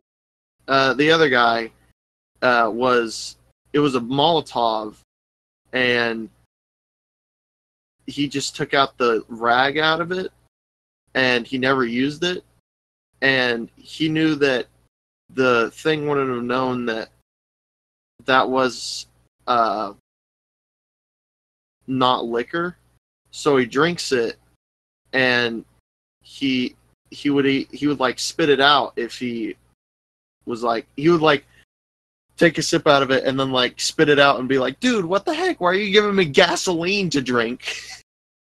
but no, he doesn't do that. So he says, we'll sit here and wait and waiting for like get the surprise jump on him and uh, torch him up. and I know in the commentary they also brought up how the fact that you didn't know if they were going to live or not due to the fact they're in the Arctic in the middle of a snowstorm. And like they're gonna die of hypothermia before anybody can. Oh, Kurt Russell's. Both of them are definitely dead. That's sad. Yeah, that's just a given. that they're also, real dead. quick, uh, we are not going to talk about 2011's thing. First of all, I haven't seen it. Second of all, it sucks from what. I... Um, I don't remember a lot about it, but I don't remember it sucking. I just remember it not being as good as the original. And I also heard. Okay, now this is one thing I have been confused about. Is 1951's thing connected at all to John Carpenter's? No, Okay. Now, isn't Not at all. 2011 connected to John Carpenter? yes, it is. Isn't it the prequel about the other station that It's not really a prequel. It's like it happened kind of at the same time. You know that uh base that they go to, right? The one that they get the is trash? the one that's trashed. Yeah, Yes. That that base is the base that happens throughout the 2011 yeah 2011 and the reason why i say it kind of happens at the same time is because of the fact that uh in the 20 in the 2011 version by the time like they're out on the ice uh okay so the 2011 version right before the at the by the beginning of the first movie they are at the end of the 2011 movie. Do you get what i mean? Okay, so it's kind of like how Iron Man 2 happens at the same time as Iron Man or as Incredible Hulk, but the end of Iron Man 2 happened at the beginning of Thor. yeah i guess Yeah.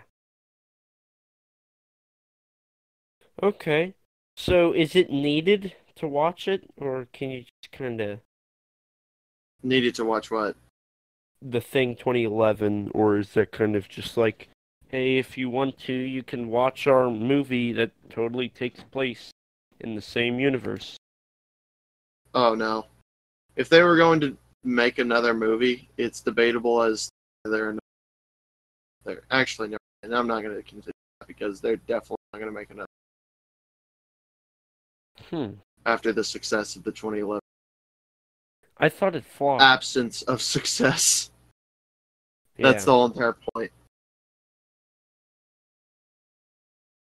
Okay. Um anyway back onto 82's thing or 81's thing or whatever. Um good movie. Go watch it. Agreed? Uh go watch 1981 thing yes. right now. Eh, it. i would say it's the best out of all three of them. Uh agreed. But then again you haven't seen 20 True. So I don't know what I'm saying, but I kind of do. What do you think anyway. about out of all four of them whenever Four. i'm talking about uh also who goes there Oh. uh, still John Carpenter's. yeah well then again Um, neither of us have read that so true. Um, so to wrap up the sweet sound of the 80s sci- or horror movies, here is a smaller scale one that I watched on Hulu one evening, and Justice has seen Reanimator, based off of an H.P. Lovecraft story, if I recall. Oh yeah, it is. Um, but isn't it one of those things where it's like it's so loosely based that it's basically its own thing? Yeah, Kind of like But, uh, the original thing. yes, yes. But, uh, Justice, what do you think about it? It's awesome and well, except for one scene I'm thinking of in particular. Um, and I really like the that's a homage to Psycho. Bernard Herrmann's Psycho theme. Yeah. Um, I don't like the movie. Uh, I like the concept, but and kids at home, you may want to skip ahead of about a minute or so. Um, in the movie, there is a scene where they remove the clothing off of a teenage female, and a guy with his head off of his spine proceeds to lick the feet. Um, I'm not going to specify where, but it is uh, personally I find it disturbing and kind of disgusting. So yeah, that that's the part. the that's the part. That's the part that I'm. Uh, I'm talking. About. Besides that part, I think it's solid. Yeah, it's it's also very bloody for its. I felt like, but then again, I haven't seen a lot of slasher films, so No, it's pretty bloody for its time. good. So I'm not just being judgmental. The whenever they chop the head off with the shovel, that kind of No, You know. I'm thinking. I'm thinking more of like whenever he puts the uh, head on. Uh, what is it that he puts? A uh, receipt, or was it a meat Oh thermometer, yeah, or was it a It was heck a does he put it on? Yeah, Yeah. yeah. Was it a Uh, receipt holder? Was or was it I a meat so. meat thermometer? No, I'm pretty sure it was a receipt or paper holder. Hmm. Ugh. Now I'm remembering that. Ugh. And now like there, he puts it into like that uh, That goo. Tupperware Yeah. thing, and like all the blood comes out of it and goes into the Tupperware thing. And I also, I did not care for the ending. Love makes people blind. I mean, you've already witnessed your boss dying because Yeah, it already gave a like dead person. You know, it's he he went in a circle. He did not gain or lose. He lost everything. I feel like he- that was one of those things where like Here's an ending you weren't expecting. not really an ending you were expecting, like uh, out of character scene, But I more mean, of like for a about it. shock factor thing. Yeah, exactly. But when you think about it, like at his place of work, he got a dead body and brought it back to life. Dead bodies. It was one. Uh, but then his boss comes down, and his boss is his girlfriend's father, and he sees her father get mutilated. Legitimate, like legitimately biting his fingers.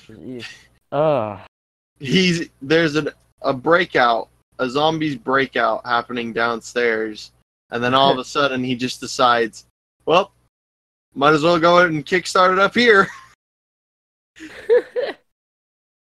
and I, I, it's so true. Like, if they would have killed everybody, walked out of there, they would have been fine. But then they decide to hold off, and then she dies, and he's like, "I'm gonna bring her back to life," and then, oh my god, it made no sense.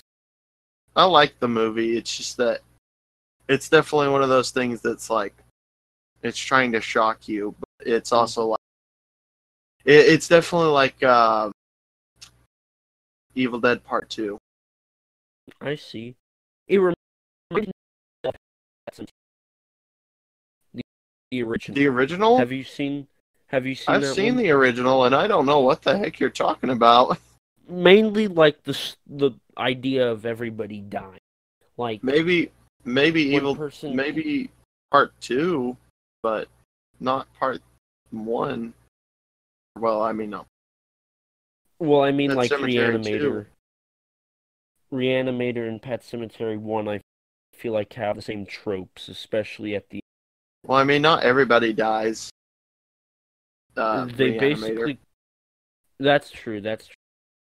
But like, I so badly wanted to like the original Pet Sematary, and I watched it, and whenever like he's that. like, well, whenever his wife was dead and his son was dead, and the old guy, which I loved him, he was Herman and he's Munster. when he dead, was- and he's dead, and they're dead. They were all dead. Okay, everybody's dead except for him and his daughter, right?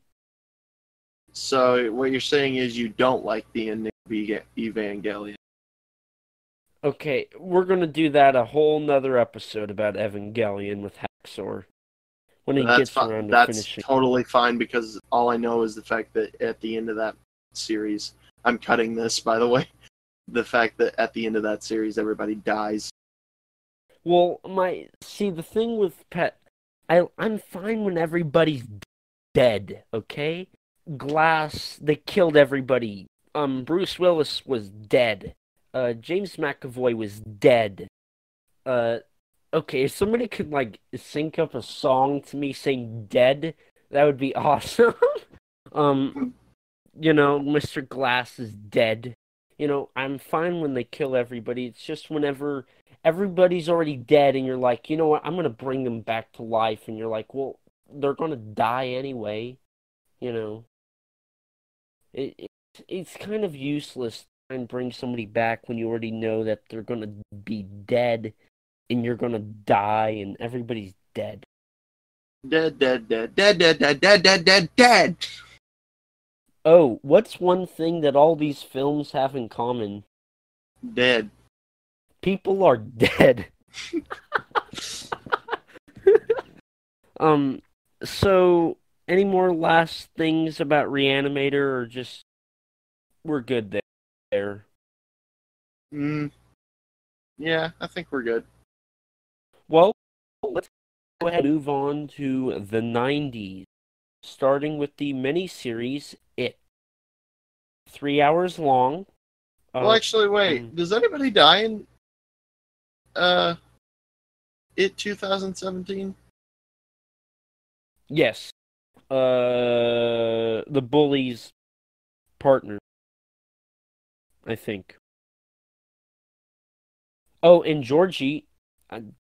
George, Oh, yeah, Georgie does die. Georgie. Hey, Yeah, Georgie. And plus, I guess those kids were dead. Question. Yeah, mark? every people die. Okay, everybody's dead. Well, then again, they weren't shown to be killed. They were killed off screen, True. way off screen, like 50 years but ago. uh, yeah. But what's your thoughts on the miniseries? The miniseries, um, I don't mind it. I like Tim Curry as it. I don't really care for it. I like I like it as a comedy, but I don't like it as a serious film. I got you there. Yeah. Well, I mean, I haven't. I miniseries. I'm going. Never. mind. But uh, I I don't really know what to talk about it because we're going to be talking about 2017's It here really shortly. Do you have anything you want to say about 90s It? Uh, Tim Curry was amazing. Yes, perfect. Tim Curry was amazing. I love him in Clue, and what was that other movie he was in? Uh, Oh, Rocky Horror Picture Show. I haven't oh, seen and that yet. I haven't seen that yet either. And uh, uh, uh, Home Alone two. He was. I haven't seen Home Alone. I have no idea. You've not seen either of those? No. Okay. this episode, you guys are going to find out I haven't seen a lot of the movies that I should have seen. I still haven't seen Breakfast Club, so. I didn't see that until like a few years ago. Okay, so it's not. I'm not awful. I'm just uncultured. Well, technically, I still haven't seen it because I wasn't really paying attention whenever I saw it at a party, and it I wasn't really paying attention while it was playing. I gotcha. But anyway, back to it, as you so kindly reminded me. Uh, it's okay. It's fine. It's weird in it, how it tells its story, but it's Eh, I don't really like it. Uh, yeah, it's it's it's not very cohesive. It's one of They those things where I just- You, most people are like in the middle about it, and some lean slightly more towards bad or slightly more towards good. And I'm one of the people that likes to lean slightly to- more towards bad, Yeah, except for Tim But- Curry. Tim Curry's great in it. agreed. That's the only thing I can say that I thoroughly enjoyed. Also, the guy that played Richie. Oh, uh,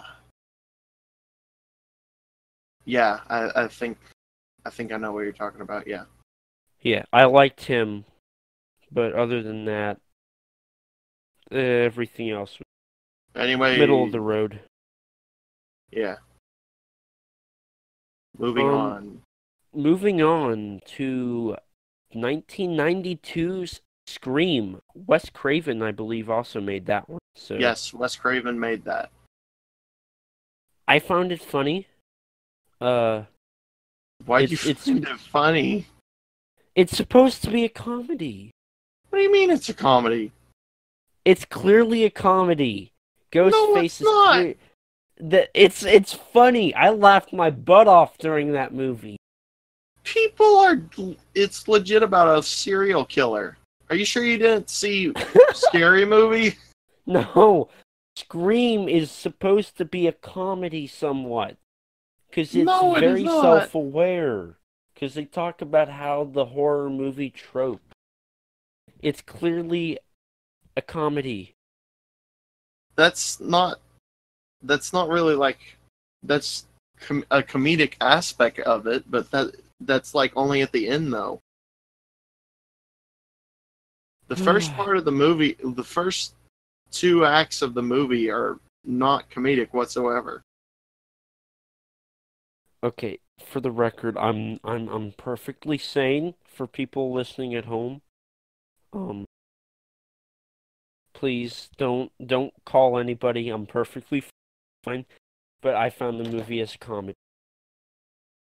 You found the movie as what? Uh as a comedy. I I did. Okay, yeah. Lock this guy up. um, um, I I found the movie okay. Ghostface was kind of a lame villain. What do you mean? Well, the fact that you know he falls down and he takes a second to get back up. Well, I mean that's more real world. realistic. Yeah, that's it's realistic. It's just I'd not say threatening. I'd say I actually like Ghostface in the fact that he's more realistic. I I just think that makes him less intimidating. The fact that you can shoot him, and it's okay. You know, like he's gone, he's dead. Well, I'm more of a realism type of guy. I like a lot of realism. I gotcha. And I, it's not bad. It's just it kind of feels awkward. I don't. I actually like Ghostface probably more than I like Jason or Hmm. Michael Myers. Well, not in their character, but in like their logistics. I gotcha. But uh, Well, I don't. I actually. Well, let me refresh. I like Michael Myers more, uh, at least in the first movie, but not in the second, because in the second movie, that then that's whenever it becomes like, ridiculous. Yeah, well, not ridiculous. Well, more like it wouldn't really make sense for somebody to stay alive after things he. I heard Halloween's good, and Halloween 2 is good, and Halloween 2018 is, good, but that's it. After that, Um, I heard they just kind of, other than H2O. I heard So- H2O was So Halloween, Halloween two, Halloween three does its own thing, and I like it. Um, and Halloween 2018 I like, but some people don't like it, and I feel like the remakes, the Rob Zombie remakes, yeah. were their own thing. I don't like them, but I don't like. I'm not like everybody else in the fact that they hate it. I just don't like it. I got you.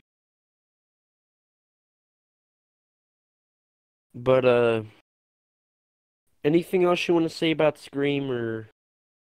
Um, Scream. I really like the first one. Did you ever see the second one? Uh, no, I don't know if that's available on Netflix or I like- or wherever I watched. Uh, it's on Netflix. I'm pretty sure it was at least. That's how I saw it. The sequel. Okay, I might check it out.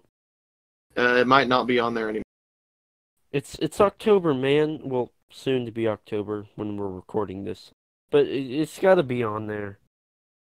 It's Netflix September when we're recording this, and it will be October this coming.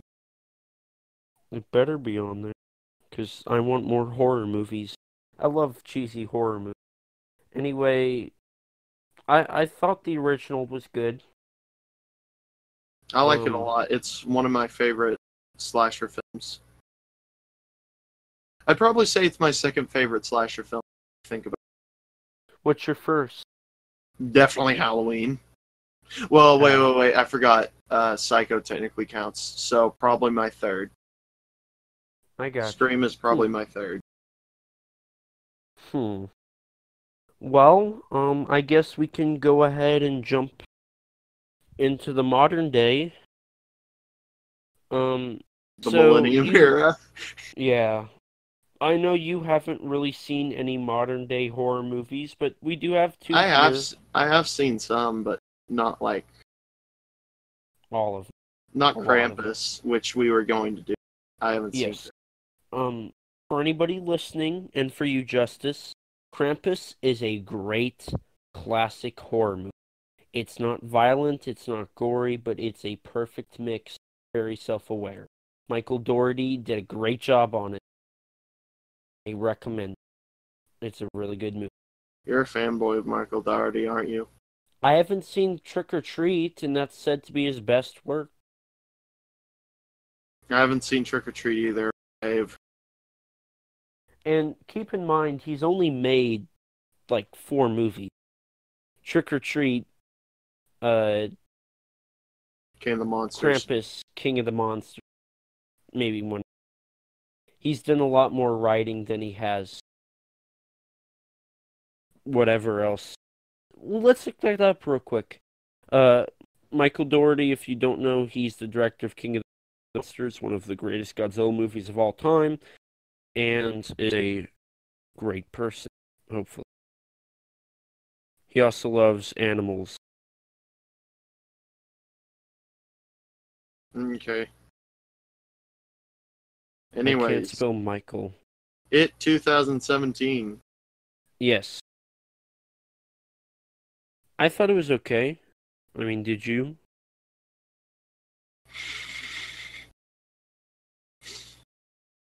Oh my gosh. This one I cannot get over like the way they made Pennywise this version. I just can't with his stupidly large head. What I just kept on saying whenever he came up was, "Boy, you look like you just got hit in the head with a frying pan." I don't just- care for him as much. I really don't. N- me I neither. Like Tim Curry. I like the design of the Tim Curry as well. Yeah. I do like the lazy eye. Uh I also like the contortions. I like that as well. yeah, that Skarsgård gives, but other than that, it's kind of like whatever. Yeah. When does the sequel come out again? Uh, came out yesterday. Oh, it did come out yesterday. Cut this out. And Right. with the sequel that just came out, uh, I haven't seen it yet, but eventually we w- I will. Um, I haven't seen I it have yet high either. hopes. Uh, not too high though. I just expect to see Pennywise and hopefully a giant spider with dead lights. No, no giant spider. No giant Please. spider. No, no. um, Yeah, well, I- if you're if you're gonna do giant spider, then go all out and do the s- stupid turtle too. yes. Wait, there's a turtle. Wait, doesn't a turtle come in and like give the kids a ride or something? No, the. oh wait, no, I forgot. That's in the first. That's like in the first half. Kids. Oh, and there, then again, there's also a scene where all the kids. Yeah, well, yeah, that's it. Yeah, we're gonna we're gonna avoid that for a G-rated So podcast. bas- basically, in the book, there's like this turtle that made the universe, and like it helps the kids in the first part of the book. But then later on, like the turtle got choked on the choked on the universe itself. It- yeah, it's kind of weird. What? Okay, one thing. What was Stephen King on in the 70s and 80s? Large amounts of drugs and alcohol. Yeah, I could kind of figure that from the trailer for Maximum Overdrive. he is weird. Yeah, Stephen King is definitely like uh the metal version of writers. Book book Oh. writers. Like m- me- metal artist version of writers. I gotcha. Um, real quick before I ask one more question, uh, would you say It 2017 is the best Stephen King movie, or would that go to Christine? Um No. And I'm trying to think of other uh there are a lot of Stephen King. Oh wait, Thinner's probably my favorite. I gotcha. Fun fact: I have been to the filming locations of the movie. Sometimes they come. A Stephen King book. Oh movie. yeah, I forgot about uh sometimes they come back. Do you like that movie? I like that movie a lot, but it's not one of my favorites. I gotcha. It's it's a fun, corny. Oh yeah, movie. Graveyard Shift is a great one.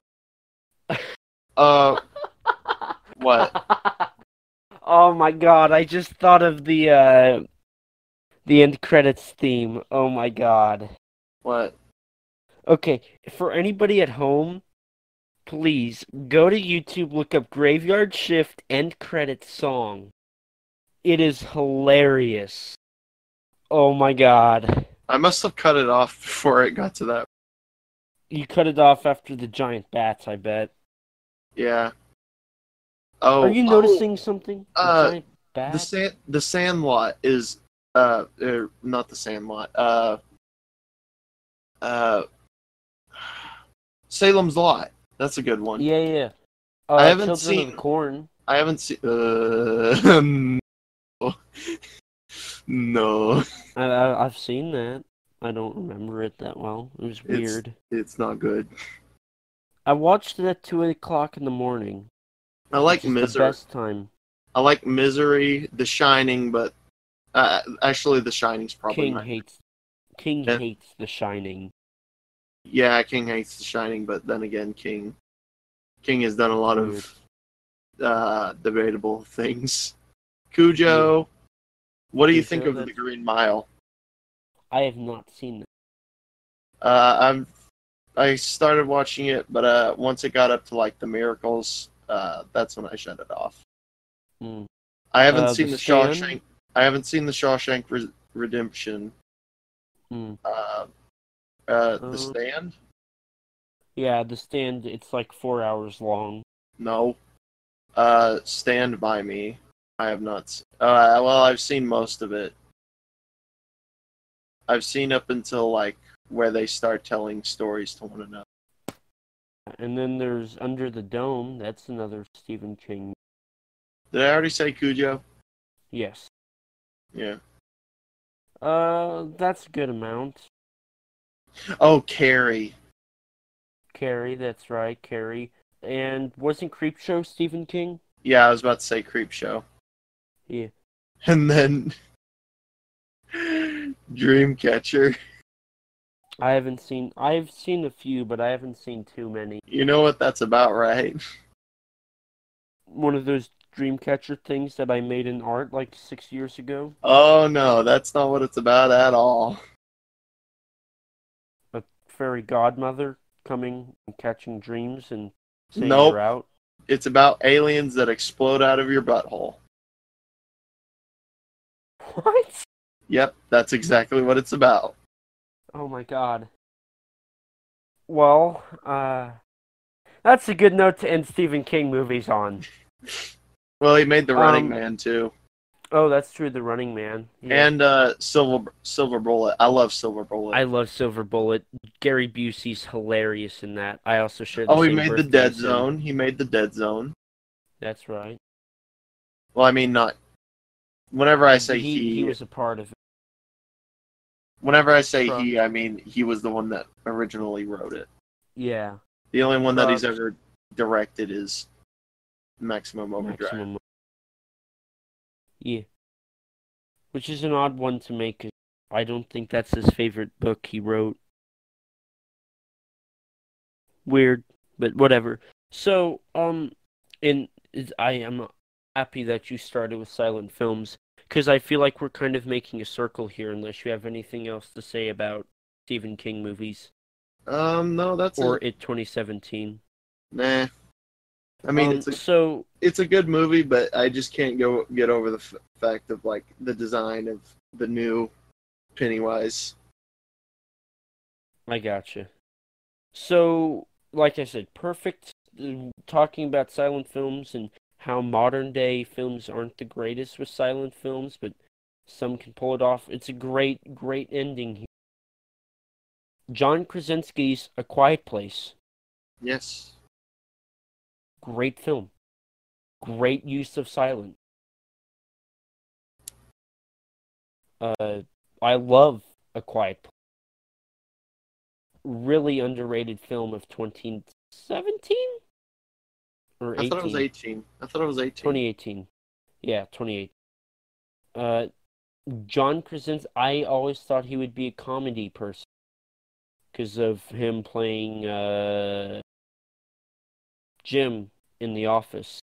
But great job. I love him in A Quiet Place. I'm excited to see the sequel. Oh wait, there's a sequel? Yep, it comes out a little after or a little before Godzilla vs. Oh, cool. I'm gonna have to go and see that. Mm-hmm.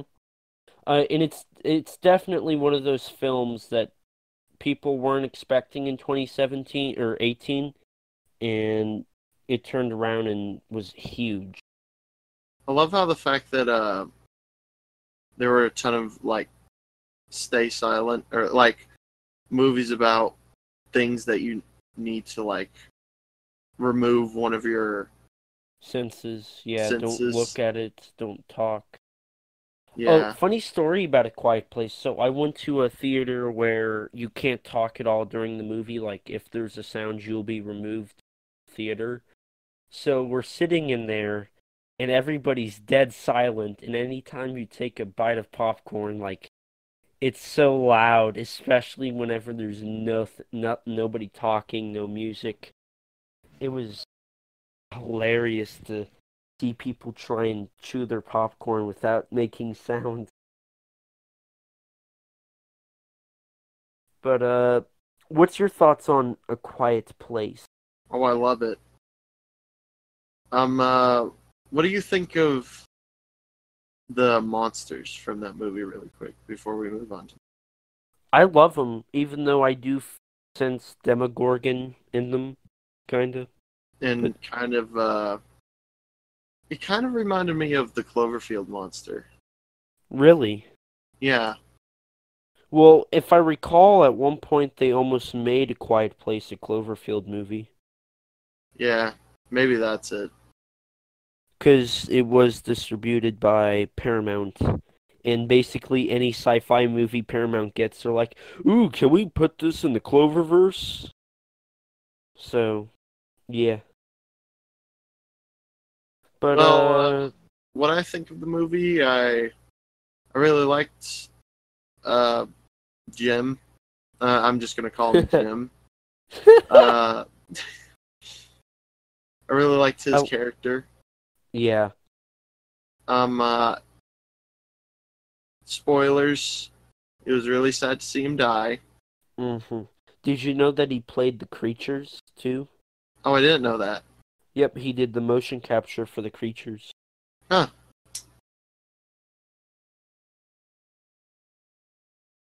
That's cool But, uh, hear.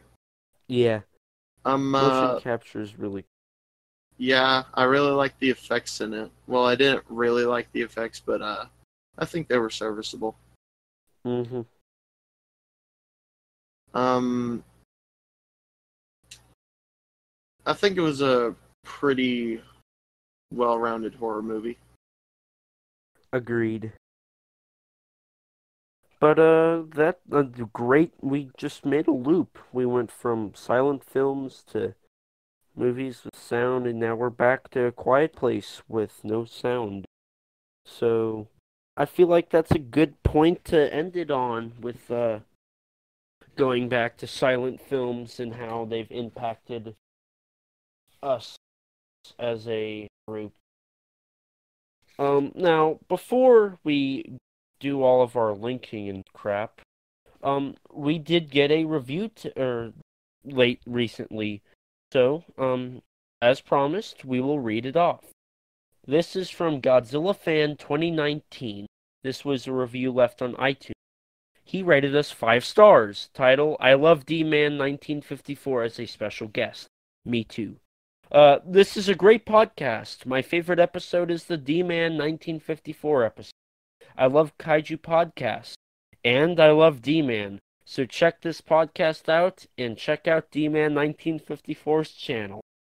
Uh, D-Man, if you're listening, you just got linked again. So thank you so much for being on. But uh, thank you, Godzilla Fan 2019, for that amazing review. Um, like I said, uh, I've been saying, rate us on iTunes. It helps us with our uh, boosts, or boosts our ratings. You know, gets people to watch us more because it recommends us. I believe this is our second review. Both of them five stars. Awesome. I love that. And I, I, as host, I can't say how much I appreciate you guys reviewing and listening. I really, really appreciate it. Um, if you haven't already, follow us on Twitter. Just recently, we hit a hundred followers. And again, thank you guys so much for that. Another milestone the podcast has made since I've been here. Um, if you have any questions, comments, or reviews that you don't want to put on iTunes, you can tweet us, like I said. You can email us at kaijuconversation at gmail.com. By the way, our Twitter handle is kaiju underscore converse. It's K A I J U underscore C O N V E R S.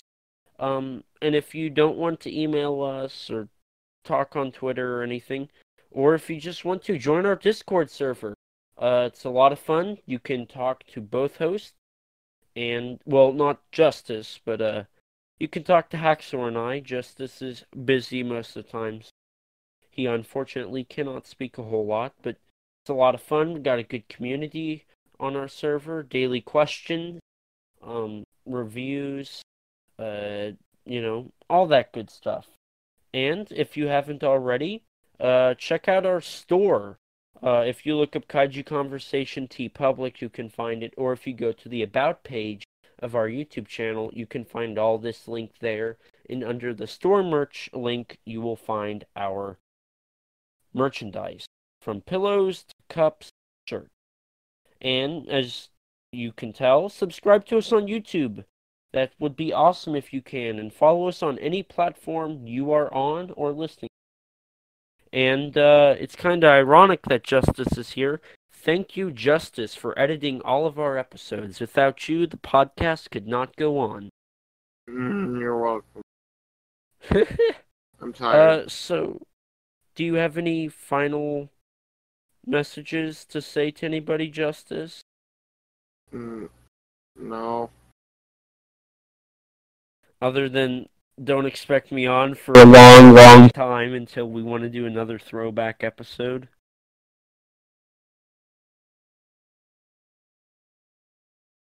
I guess. Uh, thank you guys so much. Um, you can find I'm your host ET13 Productions. You can find me on YouTube as ET13 Production. Justice, can we find you anywhere, or are you still Um, Justice? if you can think of a place, you put it. Let me just say that. Awesome. I don't know what that means, but that works. Um, I still haven't come up with an outro. Um, but this has been a huge conversation for the week. Uh, in fact, a kaiju con not horror crap. Um, I don't know what to say. Uh, You got a bonus to this episode too. You got the commentary. Yeah, yeah, you got a bonus. You got a commentary with this. So yeah, this has been a like three in one podcast, right? So thank you guys so much. Um, we really appreciate it, and this has been your kaiju conversation for the week.